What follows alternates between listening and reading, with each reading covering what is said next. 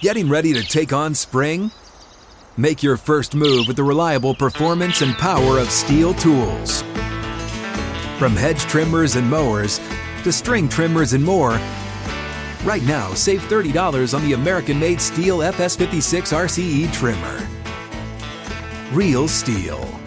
The FS56 RCE is made in America of U.S. and global materials. Offer valid through June 16, 2024. See participating retailer for details.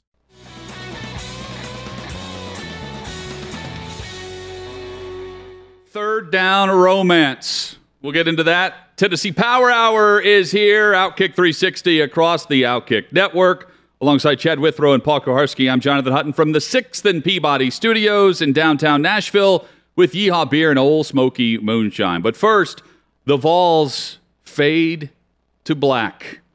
The black unis unveiled with those white helmets. They will be wearing those this week, this Saturday, against South Carolina.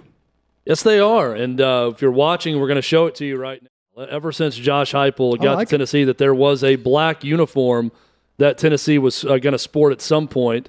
And um, it, look, I, the one thing that jumps out to me, that they kept the white helmet with the orange tee and put everything in black outline. The stripe down the middle of the helmet, black outline of the power tee. That actually looks better than I expected. Uh, I think the uniform looks sharp. I am a traditionalist when it comes to sports in general. When you have a classic uniform, I want you to wear that uniform. I'm also okay with a once a year change up, whether it be a throwback or a black specialty uniform like this. It's not something I want to see at Tennessee mm-hmm. for two and three home games a year. Right, when it's a once a year thing, it's fine. The big question I would have is doesn't this and I love the dark mode is what they're calling this game and it's actually the iPhone little indication that you have switched to dark mode on your phone that goes into it and that's what they're calling this game is, is dark mode which is pretty clever. Um, why not do it against Ole Miss at night in Lane Kiffin's return? I don't know if it's a you want to do this in a game you're more likely to win because you don't want the reference point for fans in their minds to be oh the black uniforms again in a game that Tennessee lost by 3 touchdowns.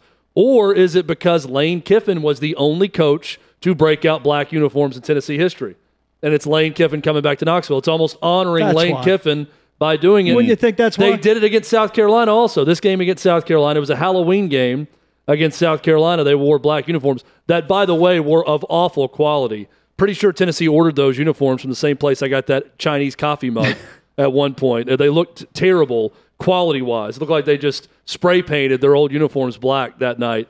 Um, but that was the one time Tennessee's worn black uniforms. I like it. I think it looks good. These I, are I would just sell. question why not wear it on a night game. I It's weird to wear. I at would noon. prefer it to wear. yeah, I would like to see it in a night game for the the the blackout. You you know, Effect. um, uh, maybe uh, hot take here. I like these better than the smoky grays. Ooh. I, I mean, I I, I I, saw the I, I saw like the unveil of this, uh, and maybe it's the helmet paired with the uniform because the smoky gray helmet with the smoky gray uniform, people loved it. I like the white with the black outline and the orange. I think these look really good. Really good. Yeah, And I, I- think that they'll sell like crazy. I like the the helmet is what surprised me. I thought I'd hate the helmet when it was described to me that it was going to be a black outline, but the helmet actually I think looks pretty good. Now that doesn't doesn't mean you go away from that middle, normal right. helmet. Right. I still like the normal helmet more, but I, think it's good for a change up. And look, it's it is it is a game. It's football. I'm fine with making it fun. The bottom line is go play well, right? For anyone that wants to wear different uniforms or anything else, play well, and then every Yes. fan is going to be happy with the uniform. That's if Tennessee goes out and lays an egg and is terrible and loses by two scores to South Carolina, everyone's going to hate the uniform. Yeah, then that uniform. If you go out and you're branded for life. excited and you play a good game and you play well and you win, then everyone's going to want those uniforms back again. That that really is the bottom line. Players know that, coaches know that. If it adds fun to it and a little bit of excitement, I, I'm I'm fine with it. I think the world also has moved to a place where we're more okay with okay if this is exciting for the college student athlete, whatever. Even the most old curmudgeon type fans are like, whatever. Let them have fun. If this gets them excited to play a game and they want it, let them have it. Unless you're the one school that just doesn't touch it. Like has Penn State messed around? Has Michigan messed around? I remember Unless you're Alabama one did one school- time, and they, I don't think they've done it since. Yeah. They had some sort of Nike combat uniform that was different one time. It's and it was- sacrilegious. Like, you know, if you want to be the Yankees of college football and you're one of those programs, that's cool too. I think Oregon go, takes it too far, you know, but that's their brand. You're also trying to just inject some Energy, uh, you know, a boost of personality to it. For what would otherwise be just a a random like it, Alabama doesn't have to do this. If Alabama went through what Tennessee's gone through over the last 15 years in an era where the recruiting aspect of this is at an all-time high where you unveil these uniforms uh, you, you, you have the guys come in and model the uniforms and the, the media room goes crazy they'd be doing it too because the players love it. Well, and also, this is just where Tennessee is right now, and there's you know a lot of television options out there. It's not like Tennessee's the CBS 2:30 game every Right, week. right. So uh, if I had my preference, they would wear this on CBS at 2:30, the way they wore the Smoky Grays and beat Florida in 2016 on CBS at 2:30, with the most eyeballs possible from a recruiting standpoint on it. But E ESPN2 is better than SEC Network. And that also could factor into this. They're on SEC Network against Ole Miss next week.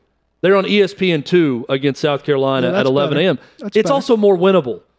I mean, that's that's got to be a big part of it. You don't want to wear this against Georgia at home and lose 48 nothing, which is likely. You know, you're going to get beat bad that I, game in, I in also November. I also don't buy into the that aspect of it either. Like, Yeah, that it's about winning and losing. yeah, I mean, because if, if you believe in the the jinx of the uniform, I mean, Tennessee's Oh, no, been losing in the orange. No, no, no, no, no, no, no, no. D- Don't don't misinterpret me. I'm not saying the uniform is playing into the loss. I'm saying Georgia's defense and Ole Miss's offense is playing into a matter of fact loss, at least in one of those games, possibly in the other one. So I'm saying if you want excitement around breaking the uniform out Oh, again want next year, sell post game. you want to sell a win. Yeah, you want to so sell they're, post They're game. A positioning in a, in a place where they're a 10 and a half point favorite over South Carolina, game they should win if they play well. Go play well, win. We'll break these puppies out again next year in prime time on CBS if Tennessee starts to improve, or in another time slot on ESPN where you're going to have more eyeballs. But again, it's just where they are as a program. You got more eyeballs on E ESPN2 than SEC Network, and they're on E ESPN2 this week. And even though it's a primetime night game next week, they're on SEC Network. Chad, you made you made mention earlier this uh, in, in the college football season about the matchup between Kentucky and Missouri mattering. The Tennessee Missouri win for Josh Heupel is big because as you look forward to what what it what they're capable of possibly achieving now, which is six and six, really, uh, and th- this is one of those games they had to have. But because of the scheduling change with Tennessee and w- across the SEC, Georgia has now been moved back to the back half of the season, towards the very end. And because of that, they get Kentucky and Vandy ahead of all this. They get South Carolina and Ole Miss now. Vandy still comes Vandy's later. after. Yeah. They get Ole Miss and and Kentucky now. They get South Carolina and Kentucky ahead of Georgia. So you get a you get a nice win on the road against Missouri. You get to now return home and play against South Carolina. You get another game against Kentucky where you feel as though, based on what you saw against Missouri, they should go on the road and compete in Lexington. And you do all that before you get the barn doors blown off against Georgia, which is inevitable no matter when you're playing them. And I'm not saying you get them and you build up to compete against Georgia. I'm just saying you don't have a letdown right after you have a big win, and then it's almost uh, and, and mentally a reset. That there is something now that they can build on on what they just did in a dominant fashion against Missouri. Well, and for And now su- they're they're now a 10 point favorite against South Carolina because of it. right now, you're saying they should win six games. They should. They're going to be favorites in three more games. They're Right. three and two. They should win six. Whatever should means. Right. They should. Um, if they beat South Carolina, you can start to look at seven possibly because then it's a win over Kentucky or Ole Miss, and you get to seven. They're not going to beat Alabama. They're not going to beat Georgia. But I do think that Ole Miss and Kentucky would be winnable on the schedule. And, and again, that they absolutely should beat Vanderbilt. Absolutely should beat South uh, South Alabama. But I'll say this on the flip side: Shane Beamer, based on expectations, came into the season thinking, "Can we beat one team not named Vandy?" They lost to Georgia. No shame in that. They had a shot against Kentucky for much of that game. They fell behind 16 to 7 late. They kicked a field goals. They lose 16 to 10 at home. They see this Tennessee game as what Josh Heupel got last week. Yeah. They needed a win in the middle of the pack. Tennessee got the blowout win. If South Carolina and Shane Beamer can go to Knoxville and win, suddenly you've got your fan base excited. Boy, we beat Tennessee in year one. I know it's year one for their coach too, but we went on the road and did it. So I think it's very important for Beamer also.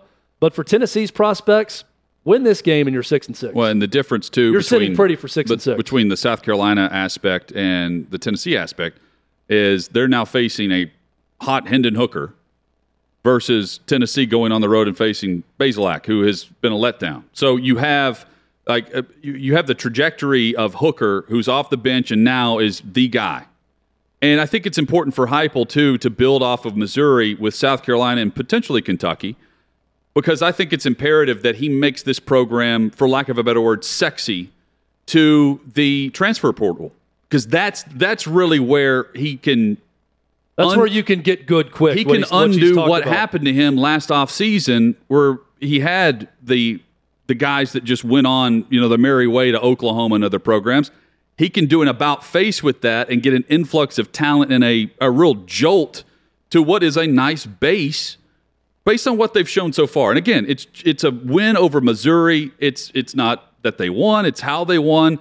I thought it was a great win for Heupel and a, a chance to really energize a program against some other teams that they should go on the and go on to compete against. Should be better against them. Maybe what we thought after the pit game. Well, Hendon Hooker said today when you go on the road to a place like Missouri, some great shade, but being respectful about it, he said when you go on to the road to a place like Missouri, it really makes you appreciate the home atmosphere you have when you play at Tennessee because that's a polite way of saying they don't have a great atmosphere right now at Missouri. Speaking of atmosphere, if you win this game against South Carolina, you are hosting Lane Kiffin and Ole Miss at night, and you're four and two. Not many people saw four and two Tennessee going into that game with two wins already in the SEC. That sets itself up to be a madhouse. And Tennessee doesn't have many opportunities to have a madhouse other than Georgia taking over the stadium this year when they come to town.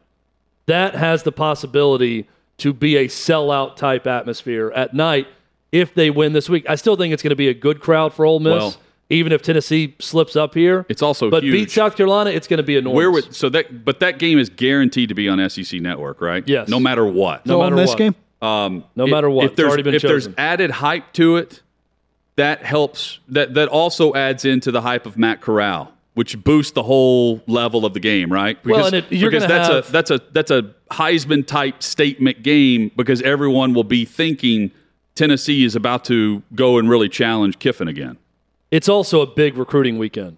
right? Yeah, You want the best Yeah. possible atmosphere when you bring in recruits, and Tennessee will be bringing in a lot of recruits for that Ole Miss game. So, again, I think Ole Miss is a lot better right now. I think they win that game, but you win this week, and you can set yourself up for a madhouse, Neyland at night type atmosphere, which Tennessee could use. The list is lengthy for the Titans injury report. ooh, Long and distinguished. It, yes, it is. hard to read. My, the type on my screen has to be small because it takes up so much space. But I'll get through it. also lengthy. Uh, some numbers that I'm going to go through that detail tendencies of a love affair on third down for the Tennessee Titans right now.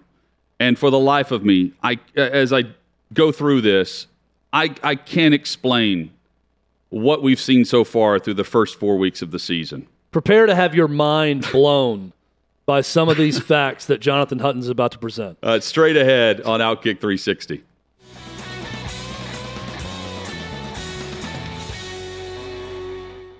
Tennessee Power Hour on Outkick 360. Coming up, a list of names across the NFL, the entire NFL. We'll compare and contrast. Hey, Um, one quick uh, Vols thing to close out our last topic, also Yeah. on this uh, this dark mode game. Uh, should have brought up the fact they're bringing Al Wilson back to honor him at this game. oh, and nice. that that coincides with this also. So I think that that could be part of it as well. He will get a long standing ovation. He will always be one of the favorite sons of uh, of the Vol fan base. Paul, uh, also a list of names. The Titans injury report uh, is lengthy. What, 21? 21 players? names on it, eight of them out. Aaron like the Vols Brewer. transfer list. Aaron Brewer with the knee. Jayon Brown with the knee. Tommy Hudson with the ankle. Julio Jones with his hamstring. Brett Kern with the right groin. Taylor Lewan with the toe. Racey McMath with the quad. Nick Westbrook-Ikhine with the hamstring. They all did not practice. Denico Autry with the hip. Khari Blasingame with the ankle. A.J. Brown with the hamstring. Bud Dupree with his knee. Rashaan Evans with the quad. Sharif Finch with the concussion. Chris Jackson with the shoulder. Ben Jones with the neck. Jeremy McNichols, who we're going to talk about here with the hamstring. Roger Saffold with the concussion. And Jeffrey Simmons with the back, all limited. Caleb Farley with the shoulder, full participation. How about that? Teair Tart with the shoulder, full participation. The Jacksonville Jaguars have four people on their injury report. Uh, that's great news for Caleb Farley. Uh, let's start, start there to before I get to. But, well, consider this: we have not seen him play since week one, and that was on special teams, where the score was 38-13. Mop up time on He then hurt his shoulder, did not go on injured reserve. It's week five. They could have placed him on injured reserve and returned him three weeks later if it was a serious injury. It's I think it's a big sign that he's practicing today because there were going to be some big questions about them hiding him because the guy's just simply not good enough and they don't trust him if they didn't place him on IR to begin with and in week five he's not even practicing. So But that's- along those lines, news. it would have made no sense to to uh, hiding him. Uh, I could understand, but uh, on game day, but not practicing him would have made Hiding- hiding him zero, on game day zero sense. Yeah, but not practicing him would have made zero zero agreed. sense, and he wasn't wasn't practicing. Um, so that's good, and maybe maybe we get to see him. And they sure could have used him against the Jets because doubt. once Chris Jackson goes down and when you have no faith in Elijah Molden, would have made sense to put him outside ahead of Breon Borders. I mean, what NFL team would ever say, you know, we couldn't use the first round pick at corner? That's that's true for everyone. That's this is not again, we're talking about things that should not even be an option to discuss. That guys you draft are healthy when they come in and ready to go and help a team that should be a contender, especially at a spot of need like that. Anyway, I digress. Hutton's got some dramatic Well- third down data. Yeah, it's- uh, uh, to me, there's a lot that stands out here. I want to preface all of this before Titans Twitter gets up in arms over a guy who's been a bright spot for this offense. His name is Jeremy McNichols. Okay, this is not about Jeremy McNichols. This is about tendencies and about the fact that when he's on the field, you know what's coming. Um, he's been good. He's he's converted these screens. I actually have a screen game now with him. I'm not trying to downplay Jeremy McNichols in this offense. They are overusing him to a great extent, though, and uh, they need to pick their spots up better. And that's, I mean, this is if I can figure this out, defenses are figuring this out, and Tannehill's going to get hurt for it. All right, a list of names, guys.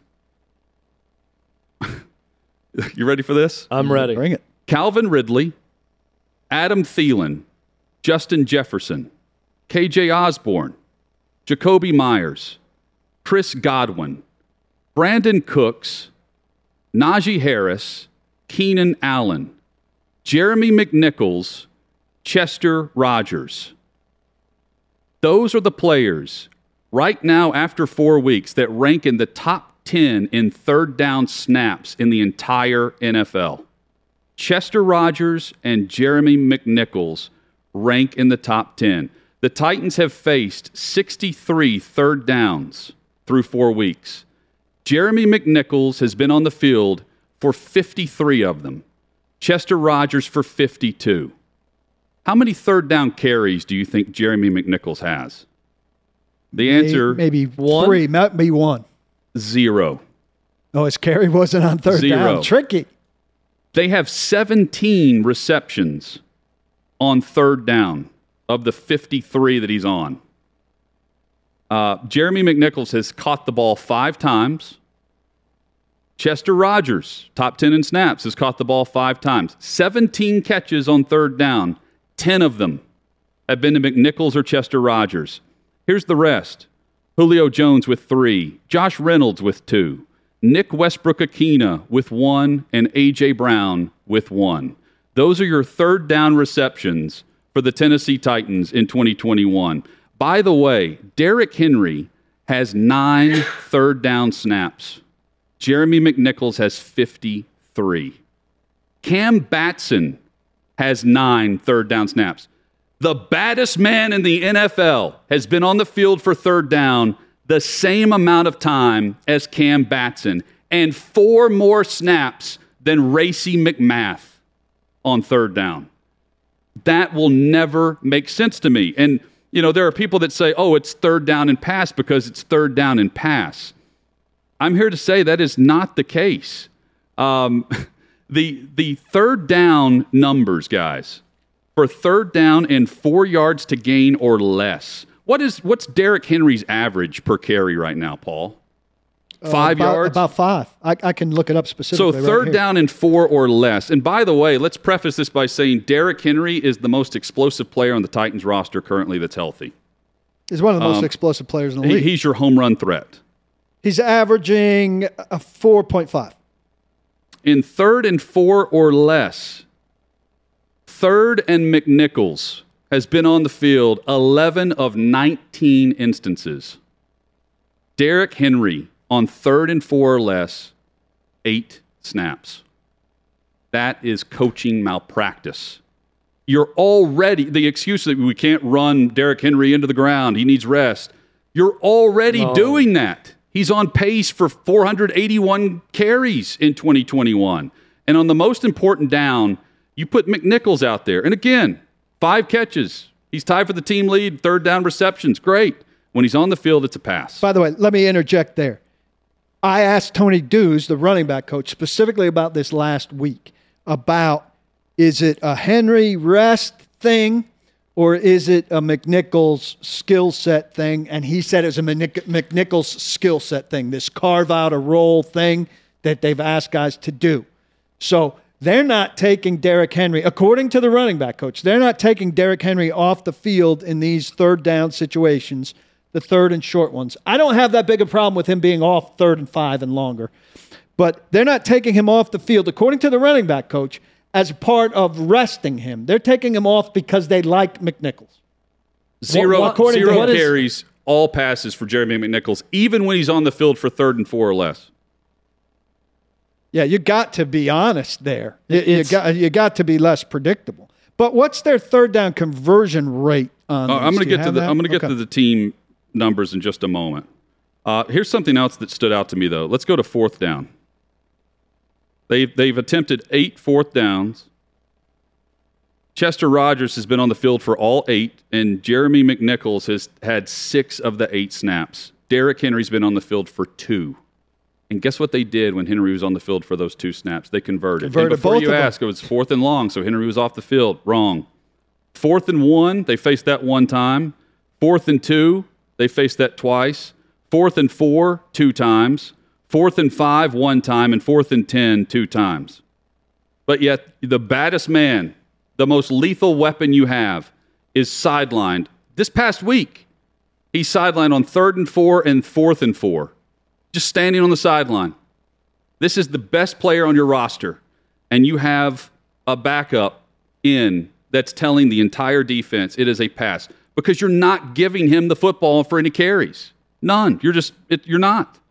Um, Hud, that- my, that- my that- quick math on that. I hate this because it, it is dictating what they're doing, and it's not that hard to figure out. Hud, my quick math on the two for two for Derrick Henry on fourth down tells me that that's a They were in overtime. 100%. That's 100% conversion rate with Derrick Henry. We saw it this Well, week. in Here's the game. one thing. I'm Versus not, 100% for those other guys. I, I am- Shocking. I am, on board with the, all of these themes. I will say one thing about fourth fourth down. Sometimes in two minute, and he's not part of, of a lot of two minute, which is another argument entirely. But uh, or when they're hurrying, if they convert a third and long, or- or, they get a third and long into a fourth and short, they're not changing personnel because they're working against the clock. So they can't change. They can't or don't change the personnel. So if they're in a third and 18, which he wouldn't be on the field for, and they get 16 yards, they can't get him on the field for the fourth and two. So in that circumstance, I would say I understand him not being on the field for the fourth and two. So there, there are a couple of those in there. I know. Well, let's, I'm just looking at, uh, and that's fair. And, and not all this is anti what the Titans are doing play calling wise. I'm, I'm, I'm, I'm sitting there watching the game and I'm thinking McNichols is on the field. It's third and McNichols, it's time as a defensive coordinator, and what we saw at the Jets. It is time to light up what has been a bad offensive line. Yes. Even if my my uh, my contention is even if you complete the pass and you get the first down on third down, it's a win for the defense because you know it's a pass. Even on third and four or less, if McNichols is out there, they're throwing the football. You know it's a pass, and you get to hit Ryan Tannehill. That's a win. Cumulative.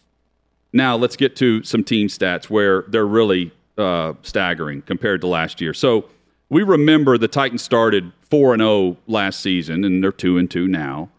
Um, the stats are nothing like, and we're looking at the offense now. Last year compared to this year through four games, a great snapshot comparison here. Injuries play a factor in all of this, but also down in distance and the sack numbers are glaring. Um, there are some big differences. First, the Titans are scoring seven fewer points per game this season than last year. They went from sixth in the league to they're now tied for 14th. And a bigger topic we can have is is that going to correct itself? And that we've highlighted the the red zone numerous times this week already. That will continue to be a factor. They had the best red zone touchdown rate in the league over the last two seasons prior to now. And right now they're in the bottom third and they're settling for field goal. But that's not all that's changed. Another key is to look what they're doing on third down offensively. This season through four games, they're converting just 37% of the time. Last season through four games, they converted 46% of the time. And diving deeper, here's where we find out truly the difference in what they were doing on early downs with Arthur Smith compared to the lack of explosion with what Todd Downing's working with right now. They have faced third and four or more, okay, third and four plus 44 times in four games, and they've converted just 11 of them. So 44 times with that distance is the most in the league. And they have a 25% conversion rate. That, that ranks 25th in the league uh, in that category. So they're, they're awful in those situations, third and four plus. Last season, a lot more efficient. You're just comparing third and four plus. They only faced that 25 times through four games, third and four plus, to, to start their 4 0 start. They, they converted, by the way, 32%. They, they had faced less and converted more. But back to this season 43 of the 44 pass plays. You follow me here? Yep. The 44 plays of third and four plus passes, and Tannehill's been sacked on those 44 third and four plus eight times. All of them passes. All of them, the 43 of the 44 have been Okay, passes. 43 of 44. 43 or 44. Tannehill has been sacked eight of the 17 times on third and four plus, which is not a staggering number when you think about it because Yeah, it's you're gonna third and long and you're, you're going to bring the heat. McNichols is on the field for this. There is no threat of Derrick Henry. You know, there's, no, there's not even a draw with Henry just to see if you can get eight yards and get your punter some room to run here. Uh, instead, you're taking a sack. That that's, I mean, that's the most, by the way, facing this down to distance. Tannehill's been sacked the most in the, among any quarterbacks. Where it's showing itself is their points per drive. It's down from second in the league to start last year to now 19th this year, nearly a full point. And that shows just how efficient they were last year and how bad Inefficient. they are right now. Um, I'm also, you know, I'm looking at the numbers. I'm thinking, okay, why are we seeing certain things? They've played two overtime games. Those things factor into all of this. They've run more plays than any team in the league offensively, and they've run more first down plays than any team in the league, and they've also run more third down plays than any team in the league. Which brings us to third down and a big topic. One of the major talking points with me has been how often Henry's off the field for third down, which is the biggest down right now and the point of contention with this offense. It's why they didn't score touchdowns in the red zone. It was third down inefficiency in the red zone. Henry's not on the field for those snaps. Henry has nine third down snaps, five third down runs, and of the five times they actually turned and gave him the football, he converted. Four of the five times they moved the sticks with Derrick Henry. Jeremy McNichols, 52 snaps. That's tied for the most among any running back in the NFL for third down snaps with Najee Harris. So they're using him like Najee Harris, and again, they're throwing him the football for five five times of the 17 catches. But if you break it down in distance with five yor- yards or, or more to gain, uh, third and McNichols has been on the field for 42 or 43 plays. Henry has one snap, and it was a run. That's just that's just not consistent enough. And even even if you don't want to give him the football and you want to give him a breather, put the guy out there. I just think it's very stubborn. It is very stubborn. It's funny because we talked about a flashing light that was going to signal what the Titans were going to do throughout the offseason. We said it was going to be Anthony Firkser or Geoff Swaim because you had tight ends with split skill sets one who is a pass catcher in Firkser, and one who is a pass blocker in Swaim. And that hasn't been the issue. Here, you're presenting the issue that they're putting their pass catching running back, McNichols, on the field so predominantly in third down to the point that I don't think it's a thing that is so much a McNichols thing, though clearly it is a McNichols thing. It's a third down thing. It's what they're doing on third down. They're not really running on third down. They're just passing on third down. And he's part of the third and four third or less. Third and four or less. He's been on the field of the 19 snaps of third and four or less. McNichols has 11 and Henry has eight. That is just I can't explain that to you. Uh, it, you have third. It's third and less than Henry's yards per carry average on the season, and he's not even a threat because McNichols is on the field they know it's a pass on third and four or less. And also, uh, the, the most concerning thing to me of everything you've said here is the number of third and four plus. And the yeah. number of third and four plus being so high is an indictment of first and second down. They need to be in third and short more often. And, and that they're not well, the tells most, you they're not doing good enough work on first and second down. The most concerning thing to me is that you've got a coach on that team that's actually trying to sell someone on – well, you know, we, we need to get him rest or we don't want to run him into the ground. Well, but, I'm not. I'm, but I, it's okay to do it on first and second down, but not the, the money down. I'm sorry, on but third you, down. That make this just makes no sense. I There's no logical sense. I, I, I, agree. I mean, it's it's first and ten, and you're willing to have Henry take a carry, but on third and three, you're not. That makes no sense to me. Yeah, and on first and ten, I'd like them to go empty once in a while, but they haven't had their damn receivers. I mean, you're not fooling anybody, though, when Henry's on the sideline. That's my point here. It is an obvious pass, no matter the down and distance, when McNichols is out there. They're not handing him the football. Chandler in the YouTube chat says, I honestly would not be one bit surprised if the coaches had no idea of these numbers they have Hutton's to. putting out there. They have to. As reluctant as Vrabel and the Titans have been to do anything no, with I'm analytics, not, numbers like these probably don't matter to I'm them. Not, I'm not claiming that. No, they know. Um, and if I can figure this out, um, and we can pull numbers like this. Literally anybody can. Um, but just, just, a bright spot uh, as we get into their defense. Uh, the major well, bright one second. On yeah, go ahead. If you take Jeremy McNichols out mm-hmm. and put Darrynton Evans in, who's by the way practicing now, so he's in the window for return. If Darrynton Evans, who none of us believe in, uh, because he hasn't shown anything yet. But if he were to be the guy that they drafted with the who lives up to the expectations of what they drafted, I wonder if they might be more prone to hand him the ball in some of these situations, and if he would be less of a tell. He uh, should be a better overall I mean, let's, route let's, runner than McNichols.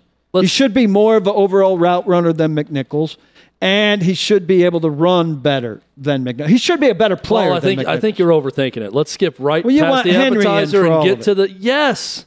Let's get but, right to the main course. It, it, I don't care about Darrynton Evans. Third down, Derrick Henry needs to be in the game unless it is third and seventeen. And you're clearly going to get a screen I game going or something that. else. Uh, over third and four, I'm fine with Derrick Henry out of the game because they are passing, and everybody knows it. Third, third and four under, I, I would like more mystery, uh, which is what Hutton's getting at. Or, or fourth and short. Yeah, fourth and short, absolutely, he should I mean, be. in, as, unless again, you get stuck again, in uh, Let's, let's go back to the first point you made, that top 10 list yeah. of players on third down. Who are the two guys that are unlike the other eight? Yeah, obviously. The Titans. That's ridiculous. The Titans have two guys on that list, and it's Jeremy McNichols and Chester Rogers. Th- there is no excuse for that, and that has to change. Well, the Chester Rogers excuse is change, that damn AJ Brown. AJ Brown right. would be on that list if AJ Brown was healthy. I, I would suspect so, but they're not even throwing in the football when he's healthy on third down. They're giving it to Rogers, who has five catches, and McNichols, who has five. Um, Well, AJ, Brown with probably one. dropped two, well, and he hasn't been out there for a, a game and a half. Yeah. 63 third down snaps and 17 third down receptions. 10 of them to Rogers and McNichols. Again, you don't have to give the football to Henry on every down. But if he's not on the field, the defense knows what you're doing. And when he's on the field, the defense, I mean, the, the guy is on pace for uh, 481 carries, I believe is the number right now. Yeah. Uh, he's on pace to set a record for the fastest running back to a thousand yards. You can and, also- and, and you, you know he's getting the football when he's on the field. Keep him out there, It's also not crazy to run some play action in some of those situations, is it? which is their bread and butter. Bread and butter. Yeah, uh, we'll, we'll dive more into what the, the defense. I do think there are some bright spots uh, diving into some of the numbers. Um, and some of those are on defense. Now, the points allowed are not great, um, but uh, some improvement. And w- what did we ask for coming into this season? We wanted to see the defense get adequate and the offense, with the talent, pick up. And now, all of a sudden, they can't protect their quarterback. And, and third and four plus, Tannehill of the 17 sacks has been sacked eight times on that down and distance. More coming on Outkick 360.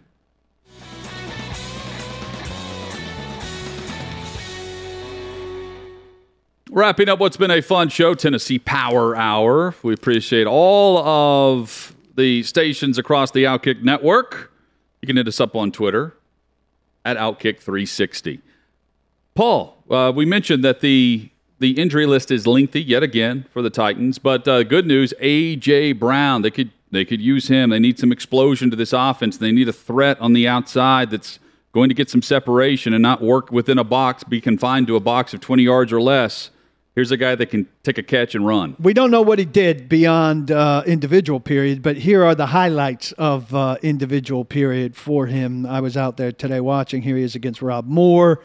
For those of you listening on the radio, uh, going through the ladder, getting uh, swung at by by Coach Moore as he wears those. And if YouTube is listening, this is Paul's video. His arm. Paul's video. Uh, Keep that in mind. No one else's. We're not using anybody else's And, video. uh, you know, getting swiped at, catching balls on the sideline, um, getting leaned on, and, and breaking off of that to catch passes, and looks to be running and cutting pretty smoothly with the troublesome hamstring. So, uh, a good start at the very least for uh, AJ Brown, and what a difference he would make. You know, we were saying one of the things about Chester Rogers being so active on third down on your list there is that AJ Brown's missed a, a game and a half, uh, or a game and a half plus. Um, a guy they need out there uh, and, and to be able to rely on, and he, it's it's not been the same without him certainly. So hopefully he can get back. I'd be surprised if he's back this week, but uh, that this is good looking video. You know what? And they, as I say, they lack explosion. One of the reasons why they face third and four plus so much is they lack the explosive plays. And beyond just 20 yards, I, I mentioned they only had three pass plays that went for 20 yards or more against the Jets.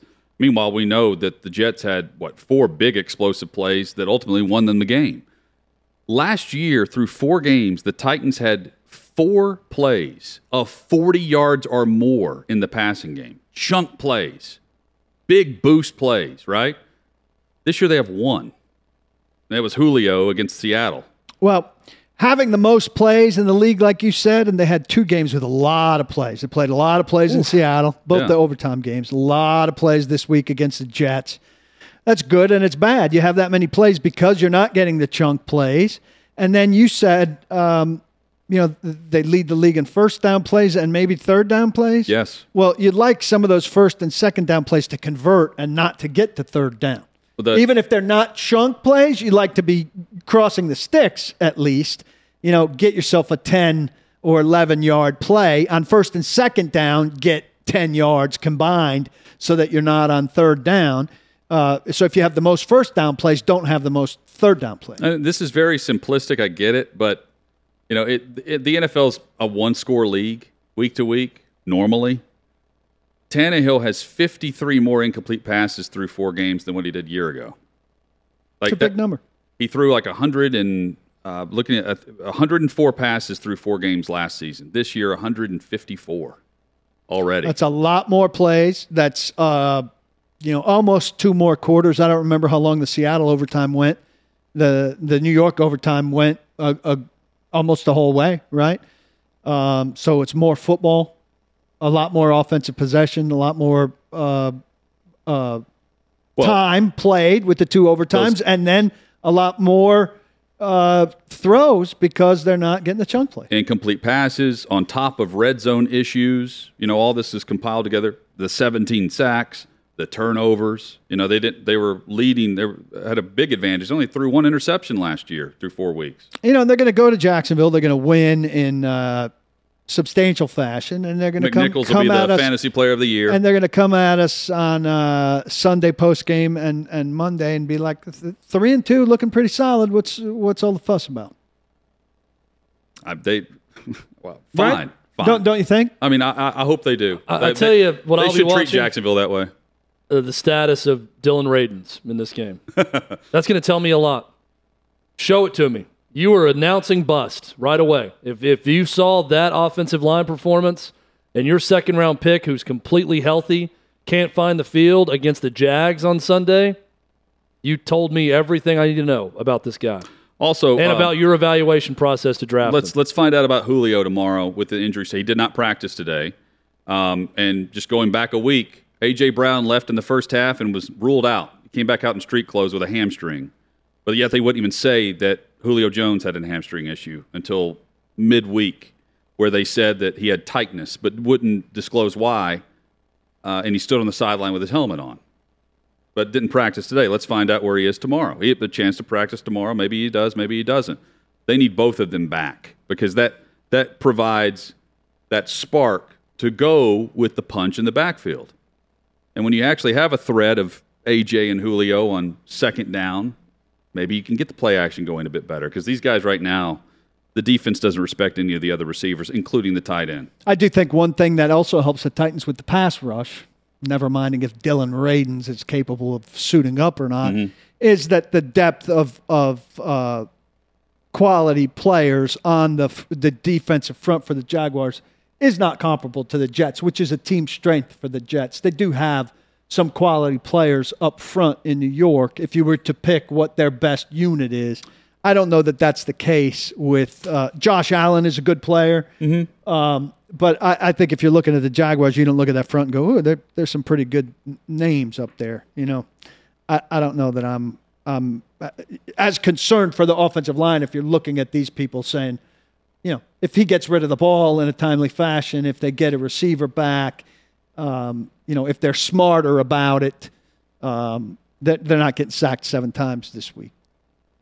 Uh, It needs to be one or less, right? Um, that- Two, two or less, I'd say. Um, we'll get into a, a, some bright spots. It's not all doom and gloom across the entire roster just because they lost to the Jets, believe it or not. Well, I mean, like get you're saying. Jeremy McNichols has Yeah, done pretty damn well spot. with what he has. He's a bright He's spot. just It's just- overused. Well, it's just obvious what's happening when he's on versus when Henry's there. And when Henry's on the sideline, no matter what the down and distance is, they are throwing the football. That's a huge advantage to the defense. He's also overused, just like whoever's playing ahead of your second round right tackle that you selected. It's third and four, and you're not giving the ball to Henry. The defensive coordinator is thanking the heavens that Jeremy McNichols is going to catch a pass so you can tee off on Tannehill. That's my contention anyway. Tomorrow, jam packed show SEC, NFL, Power Hour, and you. Hope you'll join us for Outkick 360. Please, we implore you, like I'm employing the Yankees, not to re sign Aaron Boone. Don't block the box, do lock the locks.